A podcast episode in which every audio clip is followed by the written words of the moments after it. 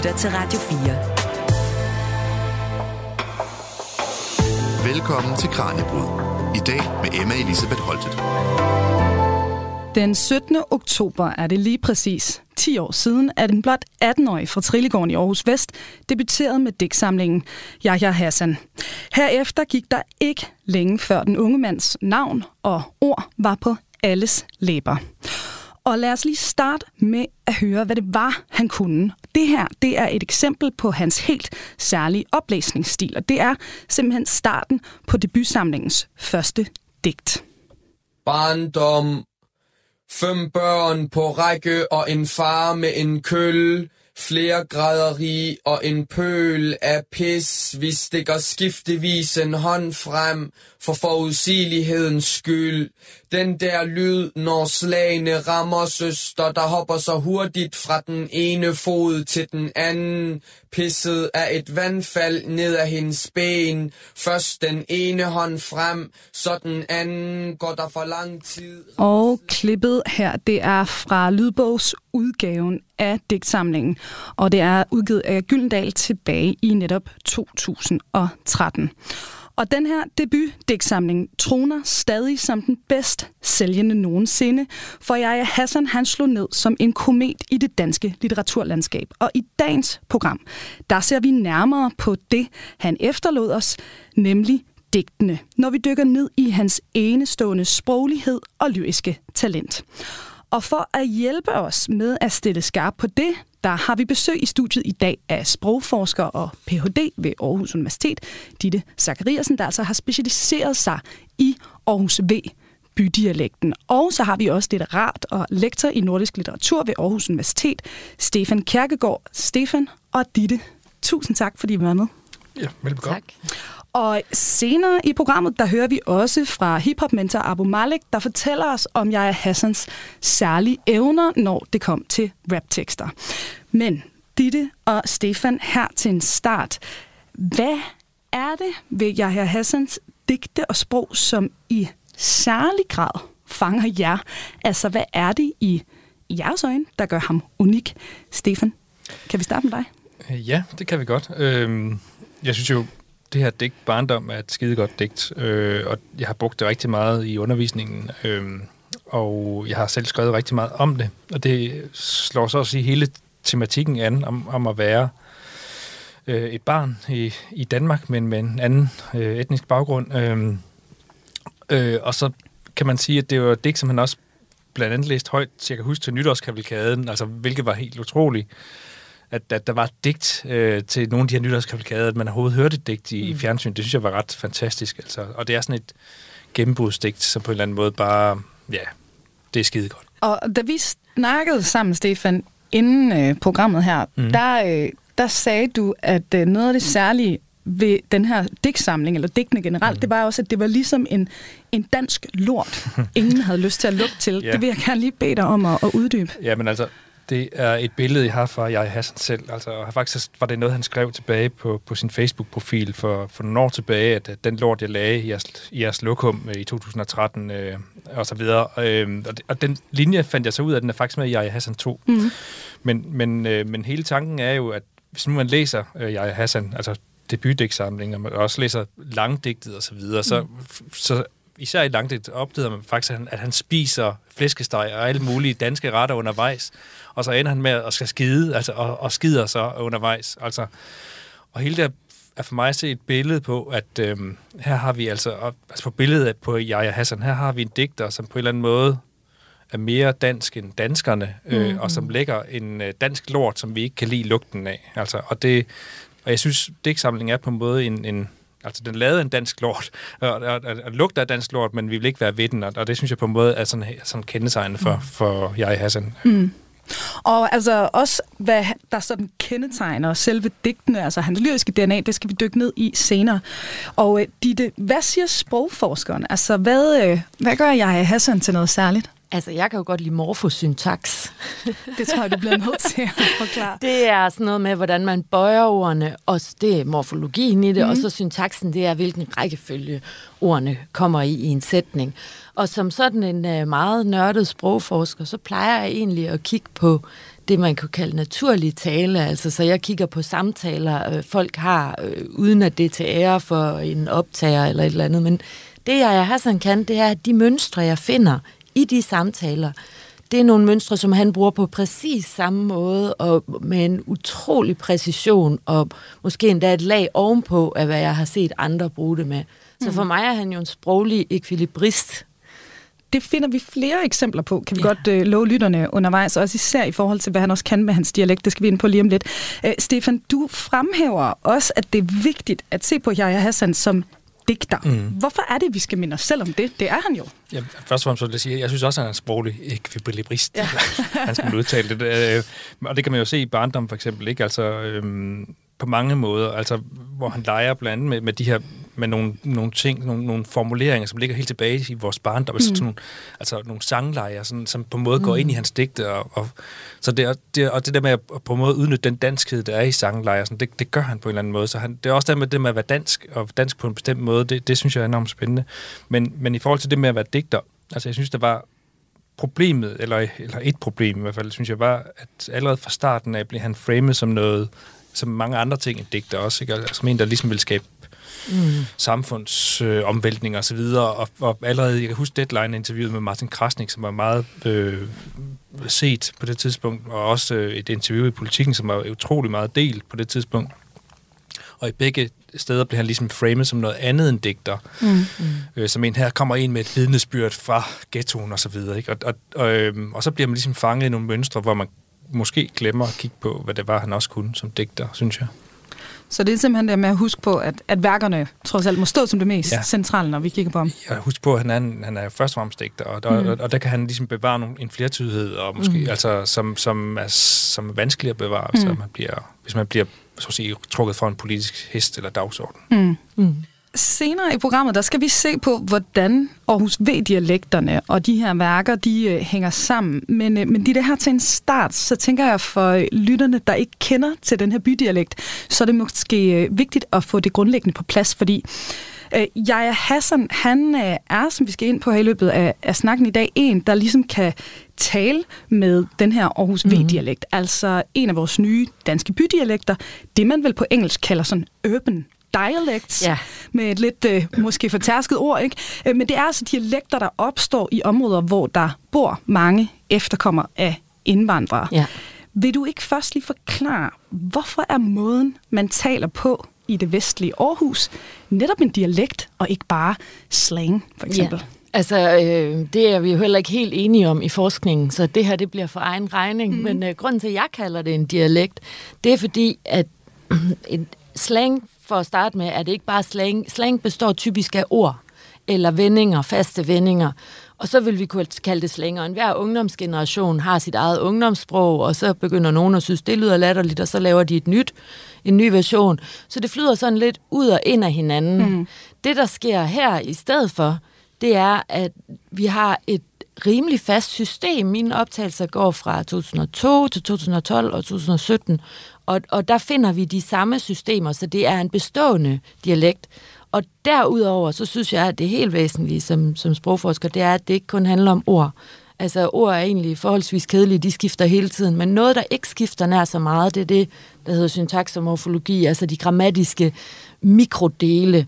Og det er ikke noget, vi ser variation i, i, øh, i øh, mellem generationer i Danmark ellers, og det er ikke noget, vi ser variation i forskellige hvad skal man sige, aksanger af, af, af standarddansk, der skal vi ud i de gammeldags dialekter, de traditionelle dialekter mm. i Danmark, for at finde andre systemer.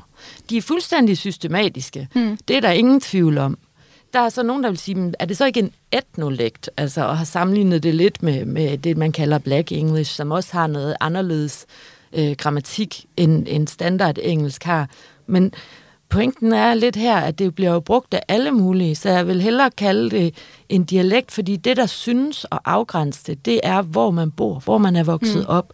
Altså, vi kan tegne nogle rimelig faste streger, hvis man er vokset op på den ene side af Skanderborgvej, eller den anden side af Skanderborgvej, hvis man er vokset op i Åby Høj, i forhold til i Gellerup, som jo ligger vidderligt få minutter fra mm. hinanden. Så det drejer sig måske om, øh, hvem man har været i, i miljø med, og og, og dermed synes jeg, at når vi har det her geografiske kriterie, så minder det jo ret meget om det, vi kender fra, øh, fra, fra traditionelle dialekter. Mm. Og vi kan jo sige til lytterne, hvis de nu vil nørde mere ned i den her Osvi-dialekt, så kan de lytte til det program, vi lavede i september, mig og dig, og så Ahmed Omar, der er radiovært, der altså også var med, hvor vi netop bare nørdede igennem med ja. Osvi-dialekten i 50 minutter. Den ligger altså inde i arkivet. Men dit pointen er, som vi også skal komme tilbage til senere, jeg er Hassan håber jeg forstår det rigtigt, men han er altså ligesom i stand til at tage den her dialekt af og på. Er det korrekt? Ja, og det er der egentlig mange af dialekttalerne, der kan. Altså, I kender sikkert også alle sammen nogen, der, når de ringer hjem til deres mor i Sønderjylland, så slår de pludselig over, eller mm. måske nærmere deres farmor. Øhm, altså, den ældre generation, så kan man skifte mellem det ene og det andet det er ikke alle, der er vokset op med de her bydialekter, der kan det, øh, og, og det kan blive problematisk i forhold til, hvis man ikke kan tage dem af, når man er til en jobsamtale mm. eller en eksamen, så kan man risikere at blive indirekte diskrimineret, fordi man bliver vurderet som en, der er flabet eller ikke så kvik. Øh, men jeg Hassan, han kan det mm. i den grad. Og, og øh, som jeg sagde før, så bygger mit data jo meget på naturlige samtaler. Mm. Og øh, folk tager typisk det her træk af, når de enten taler i interviews med forskere, og derfor nu du er det ikke for mig, når jeg samler data og laver mm. interviews. Og så tager de det af tit, når de skriver. Men Jaja Hassan, han tager det på og af i sin skrift også. Mm. Og han gør det på en måde, der, der fuldstændig følger systemerne fra talesprog. Hmm. Så han bruger altså den her dialekt som et sådan lyrisk værktøj også, kan man sige det? Ja, det vil være min spekulation. Nu skal ja. vi jo nok over til Stefan, men, ja. men, øh, men når jeg sådan får mulighed for at forklare lidt om, om det ene af de træk, øh, det drejer sig om, nemlig noget med ordstilling, hmm. så ser det ud til, at han tager det, den ordstilling kan, og så udvider han det til hmm. også at, at, at vise noget med, hvad det her digt er i hmm. modsætning hmm. til et andet.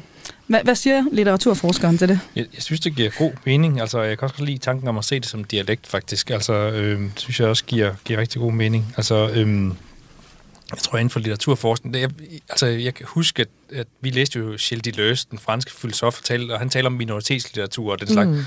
Og også om, om det der med at, at tale sproget. Altså vi har, vi har brug for nogen, der ligesom kan tale dansk på andre måder, end vi lige forestiller os, at det skal mm. tales, eller skrives, mm. eller, eller udtrykkes. Og der synes jeg, at, at det er utroligt dejligt at, at se sådan en som jeg, Hassan, ligesom bruge det danske sprog og udfordre det, ja. altså på nogle måder, som, og, det, og det gør dialekter jo også på mange måder, men, men, men, men, men, men det her med, at, at der er så at sige en stemme på spil, som, i stedet for at tænke, at det, at det er forvrængt dansk, eller sådan, så hellere mm. tænke, at det udvider det danske sprog. Mm. Ja, og det er jo præcis sprogforskningens pointe. Altså, jeg tror, på årlig basis, så kommer der sådan en eller anden fra... Øh, fra retskrivningsordbogen, nu er der de her nye ord, og så siger alle, at sproget er under afvikling, og alt er, alt, alt, alt er tabt. øh, og det sker også hver gang nogen sprogforsker forsøger at sige, at sproget ændrer sig hele tiden, og det her det er en udvidelse og sådan noget at folk er generelt rimelig bange for, når, mm. når sådan noget som sproget udvikler sig. Så det, at en, der er på så øh, akademisk og, og, og, og højt niveau, som jeg er Hassan, i sit øvrige sprog, vælger at putte det her, den her marginaliserede dialekt ind i sin meget, meget fine og anerkendte digtsamling, det, det giver jo den dialekt en stemme, mm. som den slet ikke kunne have fået, hvis, hvis øh, visse partier kunne få lov til at blive ved med at kalde det pizzadansk. Mm. Og og, og, og netop hvad det så er, det kan det her, det, det skal mm. vi altså også se et eksempel på øh, senere i programmet. Stefan, lige om lidt, der skal mm. vi øh, se på værkerne, men for at forstå det, der ligesom skete for, for 10 år siden. Øh, nu sagde jeg, at han ligesom ramte ned som en komet. Altså, hvad mm. er det for et dansk litteraturlandskab, jeg er Hassens stiksamling, den brager ned i der den 17. oktober 2013? Altså, to, 2013 er der kommer to øh, ret vilde digtsamlinger i 2013. Det ene er Jaja Hassans øh, Jaja Hassan, og den anden er Asta Olive Nordenhofs Det Nemme og Det Ensomme. Og de mm. to er faktisk, de, de, de taler meget godt sammen. Den ene er skrevet med versaler, og den anden er skrevet med små bogstaver, altså mm. minuskler. Øh, og begge er selvbiografiske, og begge omhandler nogle familieforhold og så videre, som, som er problematiske. Altså, øh, så vi var mange, der var glade for, at der kom de her to digtsamlinger, og at der kom fokus på, på, på digte igen. Øh, og igen, som jeg sagde indledningsvis, det der med, at, at, at der blev læst et digt højt i en af nogle af de her nytårskavalkade på TV2, det synes jeg var helt utrolig en stor sejr for lyrikken. Mm. øh, men ellers, altså, jeg tror, jeg, altså, jeg tror min, min pointe vil være, at jeg Hassan er på en måde sådan en, altså, altså, jeg ved ikke, hvad vi forestiller os. Der, jeg tror, der var mange tanker om, at man ligesom, hvornår kommer der en, mm-hmm. en eller anden, der kan tale øh, derfra, og, og, mm. og på måder, som, som kan virke overbevisende. Og, der, og på en eller anden måde, så, så blev vi, øh, så at sige, overrasket over den her Jaja Hassan, fordi altså i Sverige havde de flere, øh, altså større mm. minoritetslitteratur, øh, den var mere, hvis man skal sige det sådan lidt simpelt, mere politisk korrekt, mm. og, og det var mere sådan, havde fokus på integrationsproblemer og så videre, og de ting, der ligesom, nogle ting, som man måske et eller andet sted havde en idé om, at vi, noget vi kendte et eller andet mm. sted, og så får vi Jaja Hassan, som på en måde er er overhovedet ikke politisk korrekt, og som, som på en måde bare udstikker, ud, altså udstiller hyggeleriet på alle mm. niveauer. Ikke bare at de, det hyggeleri, der foregik hos hans egne, men også det hyggeleri, der foregik hos danskerne.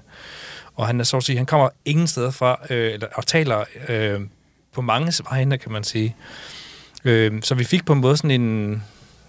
Altså, der kom den her digter, som på en måde var en, noget helt andet, end vi forestiller os. Så. Og, så alligevel, og så alligevel bare helt fuldstændig perfekt ramt ned i et landskab på det tidspunkt. Ja. Så et, et meget rå talent, der ligesom tog meget frem. råt til, ja, og, og, og, og det er jo også hele historien om jeg har sådan det der med det rå talent, og det her mm. med, at der er så mange, der gerne vil have del i det rå talent. Ikke? Ja. Altså, det, er, det er mærkeligt med talent øh, ting. Altså, der, når folk har talenter, så, og der er potentiale hos folk, så vil alle tage del i det på en eller anden måde. Og det, det var også det, på en måde jo det, en tragisk historie omkring Harry Hassan, mm. at, at alle vil have del i hans mm. talent. Ikke? Altså, så alle flåede øh, i ham og vil gøre ham til sin, og, og sin talsmand og så videre. Og, og i virkeligheden var han ingens talsmand eller talsperson. Du lytter til Kranjebrud på Radio 4. Og til dig, der har tunet ind undervejs. Vi er lige nu sammen med sprogforsker og Aarhus V, dialektekspert Ditte Zachariasen og litterat og lektor i nordisk litteratur, Stefan Kjerkegaard, i fuld sving med at stille skarp på Jaja Hassans unikke lyriske talent her et årti efter debutdigtsamlingens udgivelse. Og Stefan, et stort spørgsmål det her, men øh, hvad karakteriserer Jaja Hassans digte? Altså, hvad er det, der gør dem til noget særligt? Altså, når man, når man kigger på den første form, så, så er det jo det her med de store bogstaver, og, mm. og der er ikke noget, der er ikke nogen kommaer, der er ikke nogen punktummer, så, så det, der, der der er meget lidt på siden, som, som man kan støtte sig til. Altså normalt, normalt vil digte støtte sig til rim, eller rytme, eller, eller øh, vers i det mm. hele taget. Øhm, og her er det på en måde, ja, det er vers, altså fordi det, altså, vi har en løs højre, øh, øh, flosset øh, højre kant, så det er vers. Øhm, men, men der er meget lidt at holde sig til. Øhm, så, så på en måde så er de meget afhængige af rytmen, kan man mm. sige. Øhm, men ellers så vil jeg sige, det der karakteriserer dem er jo det, selvfølgelig de store bogstaver, ikke? Altså, øh, versalerne, men, men også et, øh, et voldsomt øh, hvad skal man sige, billedsprog. Altså hvis nu tager barndom, altså jeg synes, øh, altså hvad anden linje, ikke? Flere graderi og en pøl af pis. Øh, det er skide godt begge dele, ikke? Flere graderi, så har mange påpeget sådan et, et ordspil måske på flere koneri. Altså, mm. Altså flere graderi kender vi ikke. Øh, og en pøl af pis, det er jo også, det, er også, det rimer jo også, altså P og P, ikke? Men, Øh, men ellers så vil jeg sige, også her får vi så sådan en nedtælling, altså et slag, et skrig, et tal, 30 eller 40 til tid 50. Øh, og, og det, der er så uhyggeligt ved det, at det ikke barndom, det er faktisk, det ender med at blive sådan på en måde, altså igen, den her sanglejsagtige ting, øh, men om en scene, der handler om at blive slået, ikke? Altså, mm.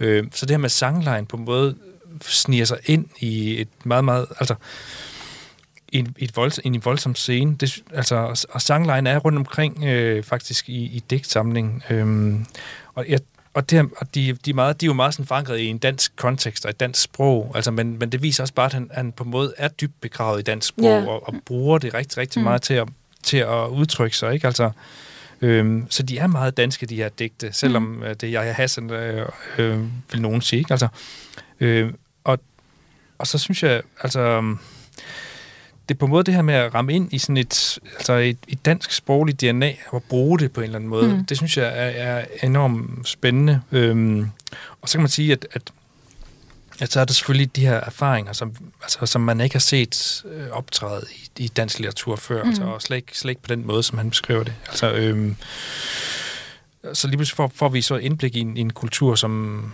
som i hvert fald især altså sprogligt altså, og lyrisk, mm. som vi ikke har haft indblik i før. Ja, for jeg skulle til, så nu siger du, at det er jo øh, en særlig øh, evne, han har i forhold mm. til, til det danske sprog, mm. men han opruller jo også den her fortælling om at vokse op i et indvandrerkvarter mm. og i en indvandrerfamilie i Danmark, som jo altså giver et nyt, unikt billede ikke? For, for mange danskere i hvert fald, mm. en verden, de ikke nødvendigvis er blevet lukket ind i på den måde før. Hvad er det for en fortælling, der rulles ud? Altså, hvad er det for et narrativ, der ligesom udspiller sig på tværs af, af den første, altså debutsamlingsdigte? Mm. Men det, det handler jo om en dreng, som på en eller anden måde ikke rigtig øh, passer ind øh, i nogen som helst øh, systemer eller bokse, kan man mm. sige. Øhm, og det tror jeg, der er mange øh, drenge, mennesker, øh, øh som også selvfølgelig også øh, piger, ikke? Men som, som, som ikke passer ind i de her bokse. Øh, og så får vi ligesom en, et, altså det her svigt fra systemets side i forhold til at tage vare på, på, på sådan et menneske, kan man sige. Mm. Øhm, så vi får også et indblik i, i, det, i det danske velfærdssystem på, på, på mange måder. Altså, hvordan, hvad det vil sige, hvis det er sådan, man, man så at sige, hele tiden skal flytte fra den ene institution til den anden og så videre. Og det er også ekstremt unikt. Altså, og, det, og det fortsætter han jo med, sådan set, jeg har sådan to, hvor vi får indblik i fængselssystemet. Ikke? Mm. Altså, så, så det med, at man, man hører indefra, hvad der, er, hvad der foregår, det er også meget øh, specielt. Mm. Øhm. Og, og Stefan, du siger, at øh, i hans værker, der ligger der sådan en slags urskitse, en, en myte på en eller anden måde, ikke, i, i digtene. Kan du forklare, hvorfor øh, vi ser den her urskitse, og hvad det er, der ligesom gør, at den har et tag i så mange læsere? Altså, ja, altså, jeg har forsøgt at sammenligne blandt med H.C. Andersen og, og myten om, omkring H.C. Mm. Andersen, også, også igen det her på en måde det her rå talent, ikke? Altså, som kommer til byen, og alle vil, vil have del øh, mm. i det, kan man sige. Og, og hos H.C. Andersen var det mere en form for...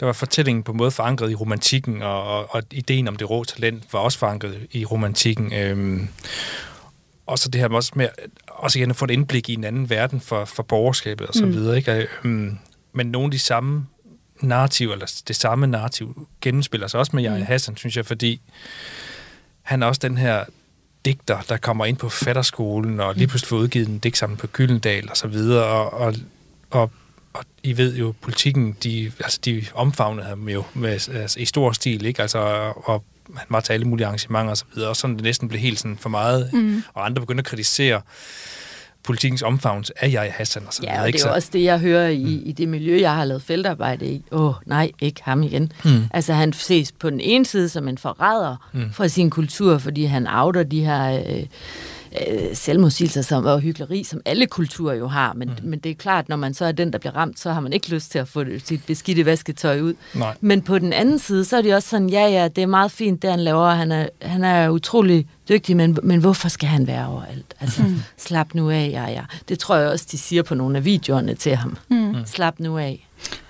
Og det, det kan jeg godt... Altså, det er jo svært... Altså, nu, lige nu for eksempel, ikke, i dansk litteratur, så, så er det sådan en type som Glenn Beck, som, som mm. virkelig også, ikke? Og der, hvor man der, jeg håber, at, at der er nogen, der passer på Glenn Beck. Ja. Altså sådan, at, at han ikke bliver spændt for nogle politiske vogne, som, som ikke er hans, eller så videre, ikke? Altså så, og så han bliver ved med at være digter, eller, eller mm. forfatter mm. i det hele taget. Og det, og det, det var lidt det, der var historien med, med Jai Hassan, det var, at alle ville ligesom have del mm. i ham, del i hans øh, talent. Og, og det synes jeg var, altså det var med til at splitte ham og fjerne ham på en måde fra det, som var kernen, nemlig ja. digtene. Og nu siger du den her altså, øh, myte, eller sådan øh, øh, på en eller anden måde, altså den grimme ælling, mm. det er jo sådan en, en på tværs af mange forskellige mm. kulturer. Mm. Øh, populær fortælling er ikke noget, der mm. virkelig griber fat i folk, men så har vi jo også den her åndeflugt-historien, yeah. der er også måske særlig dansk, ikke? at når jo. folk så bliver ophøjet til noget, mm. så er der en ting, vi godt kan lide, det er vel egentlig også på en eller anden måde, så pille dem lidt ned igen. Jo, jo og det, og det, det det kan man sige, det skete jo også høj grad med, med, med Jaja, altså, øh, og han pillede sig selv ned, kan man sige, og, og, og kom ud i situationer, som, som var... var men, men altså, det der, jeg synes, det der er vigtigt at sige, det er jo, når, altså, jeg tror, mange havde den der forestilling om, da han kom ind på forfatterskolen, da bogen ligesom er udgivet på Kyllendal, så var han i mål. Mm, altså, og, og, så, for vi havde en tendens til at tænke, at det, nu var han blevet den der mm. svane, men han var aldrig nogen svane. Altså, det, og det er bare vigtigt, altså, det, han blev aldrig nogen svane, og, mm. og, og, han blev ved med at være en del af det miljø, som han var opvokset i, mm. og så videre. Og hvis man læser digtsamlingen, så kan man også se, at han, han kommer ikke ud af, altså, der er ikke nogen svane Nej. for enden af. Men, men vi, vi vil så gerne have den fortælling til at lykkes og, og gå op. Øh, og, og det var på en måde også lidt uheldigt og tragisk. Ja, og det er vel også det, vi ser, at han er gadens poet, i det han så udgiver Jaja Hassan 2 i, øh, i 2019, ikke? altså under et halvt år før hans død. Hvad, hvad er det for en udvikling, vi ser i, i digtene fra Jaja Hassan 1, og så 2'eren, der udkommer der senere? For det første, så, så er lokationerne lidt nogle andre. Altså, mm. det er en anden institution, typisk fængsler, øh, og ikke så meget opholdssteder nu. Øh, og man kan sige, at jeg Hassan har fået et andet øh, omdømme offentligt, altså som vi, vi, har, vi har fulgt historien, mm. som, som vi så kan følge igen i Jeg Hassan 2. Øhm, og så synes jeg, at den, den er mindre sammenhængende. Altså, mm. den er nok den er skrevet mere øhm, i, i flæng, eller hvad man vil sige. Ikke? Altså, øhm, og den er skrevet af et menneske, som om muligt har det endnu værre end, end øh, under jeg Hassan øh, mm. digtene, altså, altså, som er mindre sammenhængende. Og, og jeg synes, at nogle af digtene er næsten, altså det er rørende øh, at læse dem, men, men de er også øh, skrevet af mennesker, som virkelig, virkelig er presset. Altså, mm. Øh, mm. Ja. Og du sammenligner øh, faktisk jeg Hassan med Vita Andersen, mm. altså en hvid kvinde, der er født ja. mere end et halvt århundrede før ham. Hvad er det for en parallel, du ser mellem deres værker, men også verdener?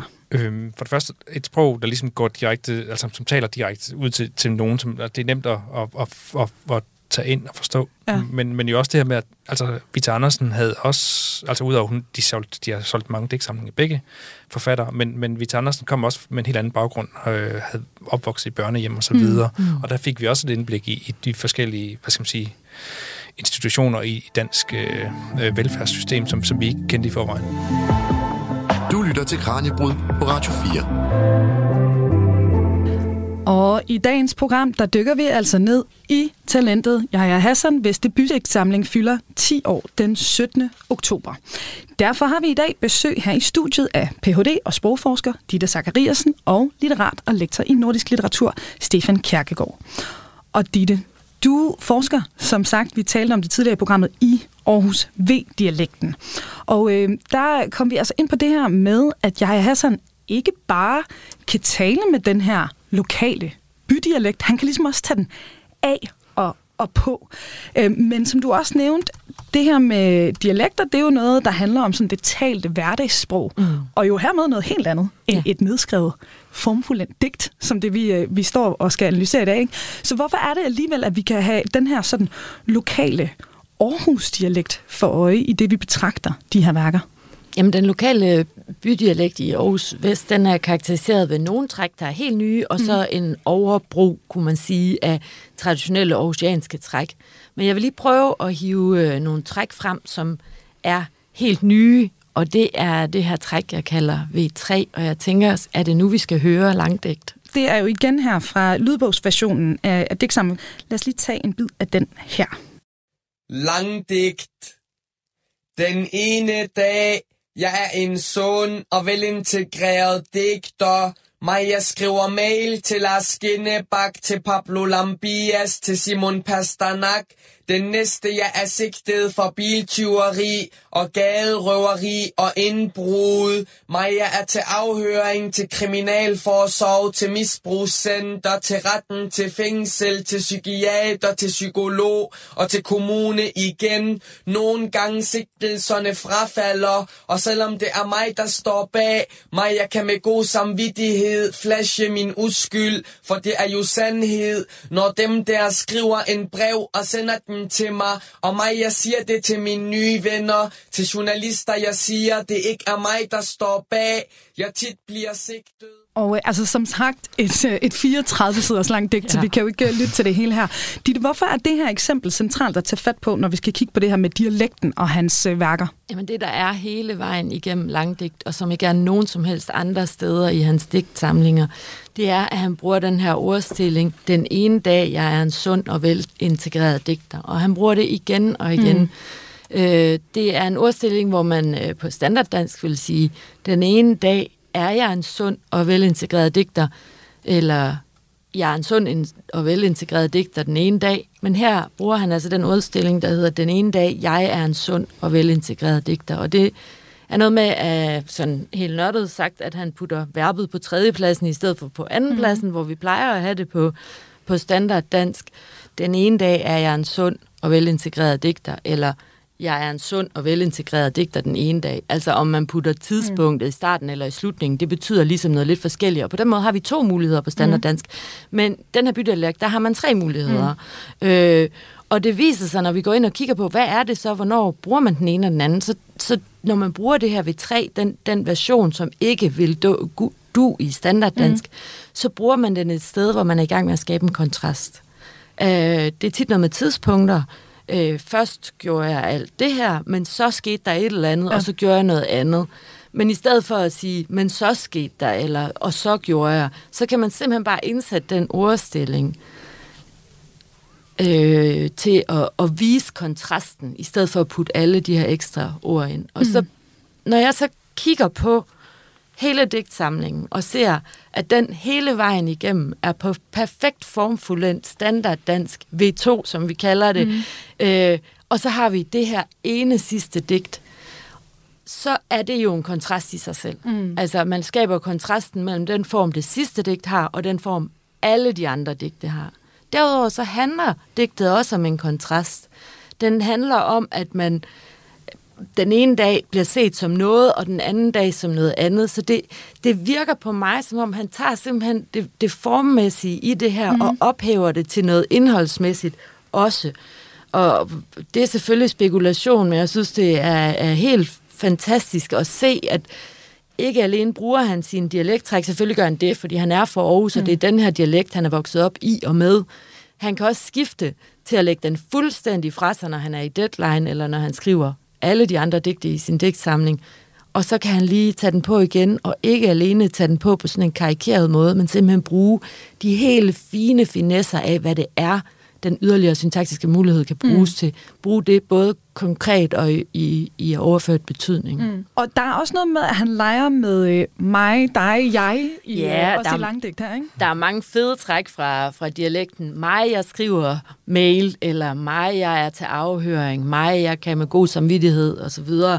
Øh, det her mig jeg, det er noget, der findes øh, i, i dialekten. Både meget kan være foranstillet, eller det kan være bagudstillet. Mm. Det kan være dig, du, eller det kan være, eller dig kan være til sidst, øh, dig, du har også noget flot hår, eller hvad vil du dig?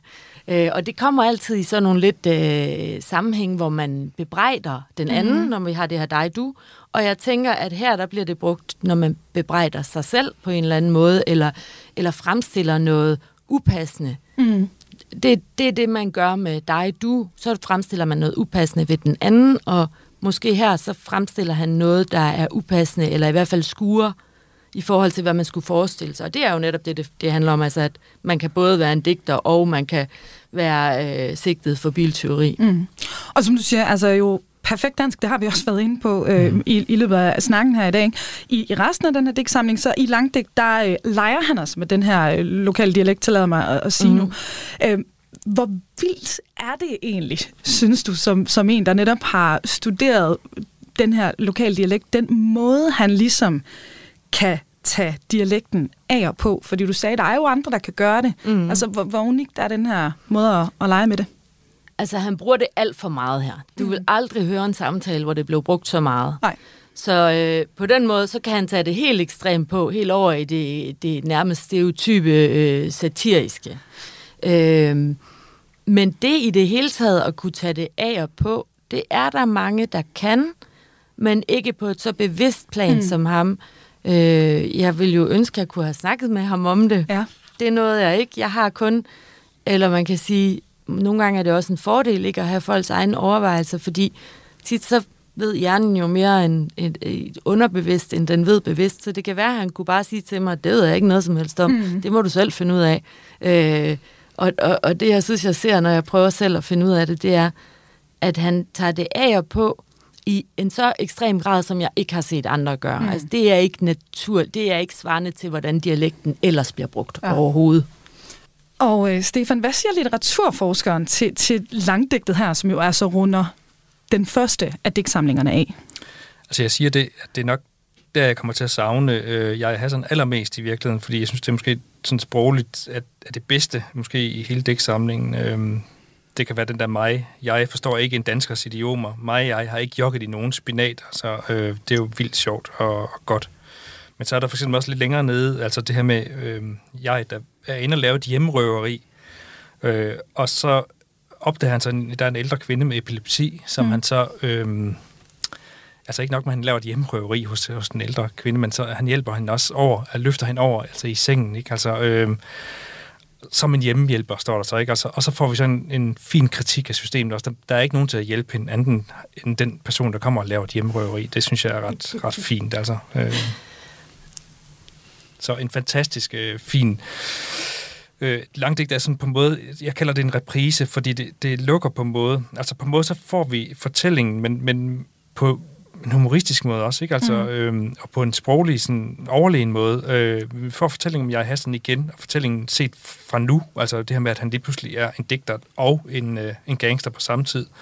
Og så får vi ellers fortællingen om, om at være i de to verdener på den her dialekt, som, som de ja. der har talt om. Øhm, og, det, og det er bare sådan sprogligt suverænt og, og godt. Og jeg tænker, at det er så ærgerligt, at vi ikke kan få mere af det. Altså, for jeg tænker, ja. han kunne have udviklet det endnu mere, ikke? Altså, det, og det kunne have været spændende at se, hvad, hvad det var blevet til. Og kan man ligefrem sige, spørger jeg nu, øh, at han taler med en anden stemme der?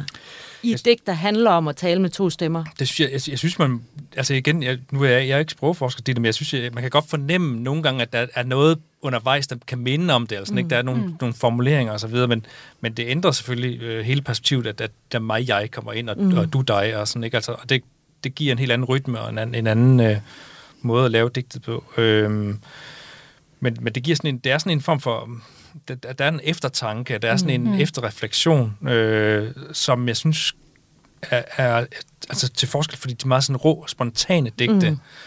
hvor man måske indimellem kan savne den der refleksion og eftertanke, så er, er der her, så at sige, en bearbejdelse en eftertanke, som, mm. som er, er vigtig, og som, som måske et eller andet sted hæver øh, sproget og, og digtningen. Ja, for mig som ikke litterat, så er det jo faktisk også det nemmeste digt at relatere til, og ja. det nemmeste at læse. Mm. Ja. Men, altså, men, men, men igen, altså man kan sige, mm, og så har det den her fortælling om, om den danske, danske lort, ikke? Altså han, han spiser øh, øh, flæskesteg undervejs, og han skal skide undervejs, ikke? Altså, og ender så med at skide i digtet her, ikke? Altså, og det synes jeg også er, er værd at have med. Ja. Og vi kunne nørde ned i det her i uh, lang tid nu, men hermed, der skal vi altså videre, for vi skal nå sidste kapitel her i dagens undersøgelse af Yahya Hassans lyriske talent. Og vi dykker nu ned i musikken. Du lytter til Kranjebrud på Radio 4. Som 15-16-årig begyndte Yahya Hassan at rappe, og uh, han blev så god til det, at der var en vis bevågenhed faktisk omkring hans talent. Abu Malik er en anerkendt rapper og musikproducer, og på daværende tidspunkt var han ansat på Rap Akademiet i det vestlige Aarhus. Her mødte Abu Malik Jaya Hassan under lidt specielle omstændigheder. Jeg kan huske det som i går. Jeg var lige blevet ansat på det der Rap Akademiet ting. Det er sådan en bibliotek ude i Trellegården. Jeg ved ikke, om den er der stadigvæk. Og så jeg møder der kl. 10, jeg sidder der ikke min kaffe og ryger min smøg i solen så er det lige pludselig, så kommer der sådan en og skygger, kan du det, når du, når du er nede af solen, så kommer der en, der skygger. Ja, det går vi irriterende, ja. Ja, præcis. Øh, og så kigger jeg så lidt op, kan du det der med halv øje og så står der så en møgpakker fra Telegården, og så en ung med joggingtøj, jeg ved ikke hvad. Og så siger jeg til ham, kan du fjerne dig fra solen? Så siger han, øh, det er ikke din computer, det der. Det er kommunens. og det var faktisk min computer, men uh, det var mega provokerende at sige. Og jeg har ikke set ham, for jeg, jeg ved ikke, om han er. Hvorfor tror du, han gjorde det? Altså, var det for at få din opmærksomhed, eller var det for at provokere Ja, bare sådan. De skal være provokerende derude. Og så sagde jeg til ham, nu skal du høre, dreng, jeg er ikke pædagog, jeg er ikke noget, jeg er faktisk fra gaden. Hvis du bliver ved med så, så går jeg fucking smadret dig lige nu. Jeg er fucking ligeglad med det job. Forstår du, jeg er ikke pædagog, og jeg er ikke, altså du kan ikke tro, jeg ikke så igen. Jeg, jeg, jeg rejser mig op, og så smadrer jeg dig sønder sammen. Og så, ja, så gik han, så sagde han ikke noget. Altså sådan, han svarede i hvert fald ikke igen. Og så stille og roligt begyndte han at komme øh, til skolen, du ved. Øh, sådan lidt, må jeg gerne være med -agtig. Men det var første gang, jeg mød, mødte ham i hvert fald. Ja, der havde jeg bare lyst til at smadre. Men hvornår begyndte han så at rappe i akademiet? Øh, jeg kan, altså, der var rigtig mange børn dengang, men jeg kan huske, han kom sådan et sted, sådan helt, du ved, uh, undskyldagtig for den dag. -agtig. Så han sagde det ikke, men han sådan, virkede bare flink og sådan noget. Og så kiggede han på de andre, hvordan de rappede, og næsten, altså mange af dem, der er der rapper, de lyder helvedes, altså jeg har bare lyst til seriøst smide dem alle sammen ud, og så bare finde en eller anden job. I hvert fald, øh, så kom han en dag, og vil gerne, han har skrevet en tekst, så skulle hjælpe ham med, og så har jeg bare gået altid og troet, at det var sådan en, en af dem der, jeg siger tjera, du siger tjera, du ved det ligesom de der klam accent der, de snakker alle sammen i dag. Jeg tror, han var sådan en type, og det var han slet ikke. Altså de ting, han skrev, så jeg, jeg spurgte ham, hvad fuck betyder det der? Og det var sådan en ren, altså hvad skal jeg sige, en, så meget dansk, som det kan være. Altså, øh, meget stærk øh, ordforbrug, han havde. Øh, meget stærk, øh, allerede der, altså før han kom på digteskolen, og, og der boede han faktisk, øh, han boede ikke hjemme, jeg tror han boede i sådan en børneinstitut, eller fuck, hvad noget hedder, jeg ved faktisk ikke, hvad sådan noget hedder. Men det var en helt anden slags øh, sangtekster end alle de andre. Ja, det var sådan, det var der, jeg, jeg gav mig opmærksomhed, og jeg tænkte, wow, okay, det, det der, det er fucking dybt, altså det er mega dybt, det der. Det lyder ikke ligesom de andre rapper, som lyver alligevel om alle mulige ting, de ikke har. Øh, så det var sådan mere dybe til tekster, så, og det er det, jeg kan lide. Jeg kan godt lide sådan noget. Så fra den gang øh, fik jeg interesse med ham, og så sagde jeg til ham, okay, ved du hvad, du får en hel dag. Så før, der skulle man have timer, du ved, så fik du en halv time eller en time. Og alle de der spild af tid unger, som øh, der stegte bare ikke øh, mening overhovedet. Mange af dem i hvert fald. Der var selvfølgelig også andre, der var dygtige, men han ikke mange. Men ja, jeg fik en hel dag. Jeg sagde bare, hvor ham der skal jeg virkelig tage mig af. Problemet er, at han var der ikke så tit, fordi han boede i det der børnehjem i Fanø, tror jeg, eller sådan noget. Så jeg så ham kun en gang eller to gange om ugen med en kontaktperson og alt sådan noget. Var han en god sanger og rapper? Ja, altså, jeg har sang med ham, der aldrig blevet udgivet, hvor du var for at gå så ud, når du hørte det der. Fordi han skrev om sit eget liv, og med en fed dansk ord for, altså det var sindssygt. Det var sindssygt, det der. Det var ikke nemt. Jeg tror ikke, altså jeg har aldrig hørt nogen dansk rapper bruge det ord. Han var digter, det var han, det var han sgu. Hvorfor kaldte han sig Natteravn som rapper? Det er mig, der gjorde det. Okay. Fordi jeg fucking kan altid komme om natten og ringe til mig klokken 3 om natten og sådan noget. Jeg tror, det, det var fordi, han var sådan nat. Ja, så kaldte jeg ham bare Natteravn. Hvorfor ringede han til dig så sent? Fordi, ja, fordi jeg gav ham mit nummer. så, så han ringede bare, nu skal du høre, hvad jeg skrev, du ved, sådan noget. Så det er ikke, fordi han vækkede mig, jeg var også selv Natteravn, og nettet menneske. Men øh, han ringede bare hele tiden, du ved, og så jeg gad ikke at sådan skuffe ham. Men nogle gange så sagde jeg til ham, på jeg har sagt tid til det, lidt, lidt fucking tekst lige nu. Ja, men vi fik en rigtig god bånd med ham. Jeg har lige set et interview på YouTube med dig, ja. tilbage fra 2011, tror jeg det var, i noget, der hedder Sorte for TV. Og der bliver du spurgt ja. om at nævne nogle af de mest spændende nye rapper, og da du så skal nævne nogle for Aarhus, så er det Natteravn, du nævner som første. Ja, fordi dengang, ja, men, men ved du hvad, det, desværre, altså, han, han, han blev ikke kendt. Hvorfor? Fordi han snakker om de ting, øh, folk gider der ikke høre på. Folk de vil gerne høre om biler og kællinger, og jeg skyder dig, og min område, og sådan noget, sådan noget uintelligent lort. Så, så, så, så Natteravn var, eller ja, Hassan, altså, han var jo alt for høj niveau til at være med i noget, der hedder det der rapmusik. Du mig? Mm. Og det kommer så senere, fordi han blev selvfølgelig meget højere niveau, at han blev digter, stedet for rapper. Det er sådan en meget bedre ting. Øh, hvor han savnede rap, efter han blev digter og blev kendt, så savnede han faktisk rap, og begyndte at rap, så det, det, det han bare ikke, fordi det, ja, du, du kan ikke få sådan, jeg tror bare ikke nogen, der gider at høre så dybe øh, hvad hedder det, tekster på, i, i den der branche, hvis du forstår, hvad jeg mener. Folk de vil gerne høre, hvad hedder hende der, Tessa, og jeg ved ikke, det er det, folk vil høre. De gider ikke høre fornuftige ting. Du, hvad jeg mener? Du lytter til Radio 4 fortalte altså her Abu Malik til vores reporter Kasper Fris. Og med i studiet i dag, der har vi sprogforsker Ditte Zachariasen, der har forsket i bydialekten fra det vestlige Aarhus, og litterat og lektor i nordisk litteratur, Stefan Kjærgaard.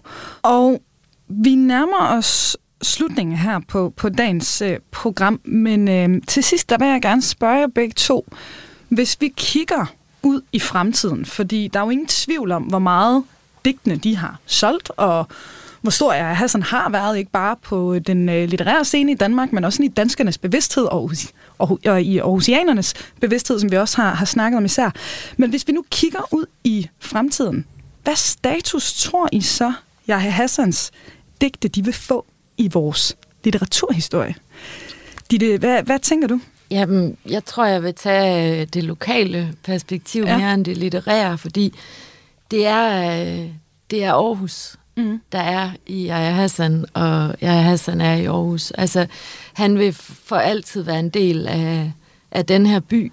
Mm. Og øh, for mig, så har han leveret en, et, noget, jeg kan bruge som data, og det er det, vi vil kalde en kold kilde nu. Altså, der kommer ikke mere, men jeg har indsamlet alt det, han har, og jeg tror, at når vi skal forske videre i det, så vil vi finde igen og igen, at, at de ting, vi først efter års øh, minutiøs gennemgang øh, kan finde systemet i, dem bruger han på en helt øh, ekstraordinær måde. Så mm. det, det tror jeg, i sprogforskningen, der bliver, og i, i lokal bevidstheden, der vil han for altid være en del af, af studiet af urbane dialekter, og han vil for altid være en del af Aarhus' DNA. Mm. Og Stefan, jeg ved, du var jo i sin tid med til at indstille ham til, til Nordisk Litteraturpris, så jeg ved, mm. du har sat pris på hans talent, mm. mens han var her. Men hvad tænker du, hvis vi tør prøve at kigge ind i krystalkuglen i forhold til hans plads sådan i, i litteraturhistorien? altså først og fremmest vil jeg sige, at jeg savner ham også lokalt, vil jeg sige. Ikke? Altså mm. det der med at altså, køre, altså der er noget, der mangler ligesom noget i Aarhus, mm. efter han ikke er her. Så mm. det, og det er ligesom jeg kunne være glad over at, at tænke, at han var her et eller andet sted i mm. Aarhus, mm. mens han var.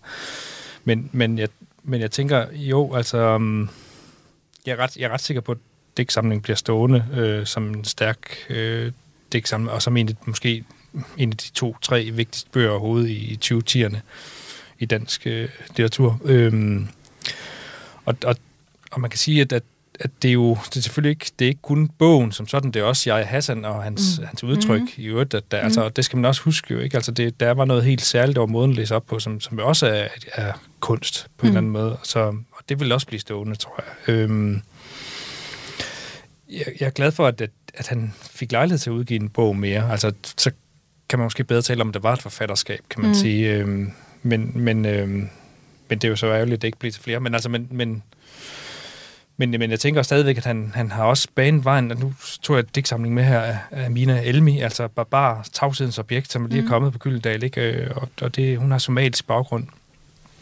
og en skide god dæksamling også. Øh, den får nok ikke det samme øh, mm. efter med hele, som, men, men, men, jeg, men jeg synes, at han har med til at bane vejen for, for andre stemmer, kan man sige. Mm. Og, og det, det er også enormt vigtigt. Altså. Ja, og så synes jeg, det er spændende, at han, han havde så mange kanaler, ikke også? Altså, han ja. havde den klassiske digtsamling, som vi står med i bogform, og der står Gyldendal nedenunder, og den er rigtig fin. Så havde han hele den her tilstedeværelse på sociale medier, mm. som er så øh, tidstypisk, og, og, og på en måde så overdriver han også den, ikke også? Han bruger den helt ud mm. til dens grænse, hvad det er, man kan med at komme ud med sine budskaber. Kan man andet end bare at, at snakke om øh, sponsoreret varer, man skal anmelde? Kan man andet end bare at lave one-liners som stand-up? Ja, man kan også lave lokalpolitik, og man kan snakke om ting, som potentielt set kunne få en i fængsel og afsløre.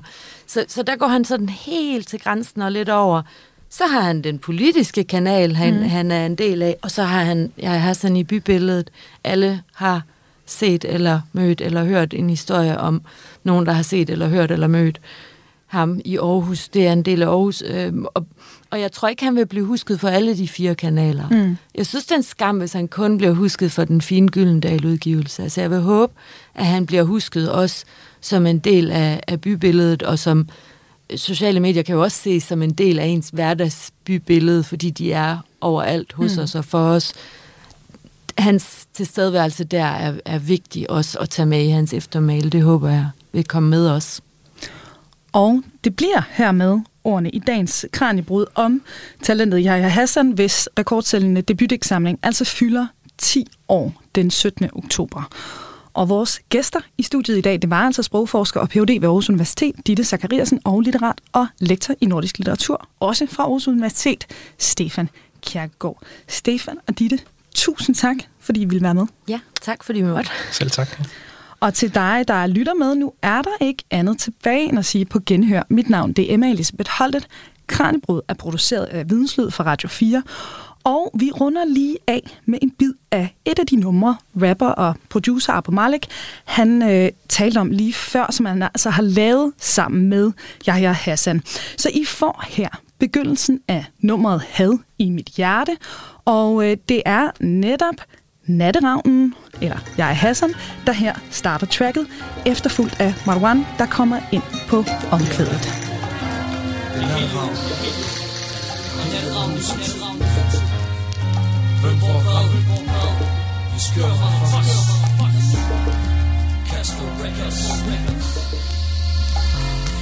jeg har ligget i min sofa i flere timer nu Og lyttet til en regn, der slår imod mit vindue. Natten udenfor er mørk og dyster. Jeg isolerer mig selv i et værelse, hvor intet lysner. Træt af den daglige rutine Og det sædvanlige depressiv humør, der giver mig lyst til at skrige. Verden forstår mig, jeg ikke længere ved bevidsthed Og alt munder ud i en afklaret stillhed. Jeg abstraherer fra alt, der kompliceres. Her var selv den smukkeste tanke krakelerer Intet mindeværdigt sidder på min net hen. De fleste minder er forsvundet sammen med vind og vind. Er der så meget kaos og vi er bare for tiden? Så jeg siger fra før eller siden. Alt jeg spidste er jeg færdig med. Næste kærlighed Og når jeg sparker jer i hovedet, mens I ligger ned. Had i mit hjerte, kan man det gå besærk I gudrumlige vores bestemmelse er sat i værk. Hvad du fatter, du taler med gorillas, du Det kræver vores ret, marcher imod alle regler. Had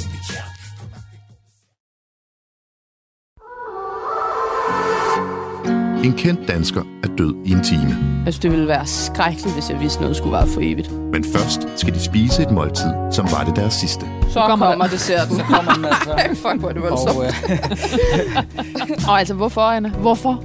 Altså, jeg aner det ikke. Sammen med vært Lærke Kløvedal taler de om døden, maden og alt derimellem.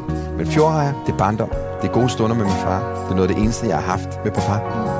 Lyt til det sidste måltid i Radio 4's app, eller der, hvor du lytter til podcast. Æret være hans minde. Radio 4. Var det det? Det var det. Ikke så forudsigeligt.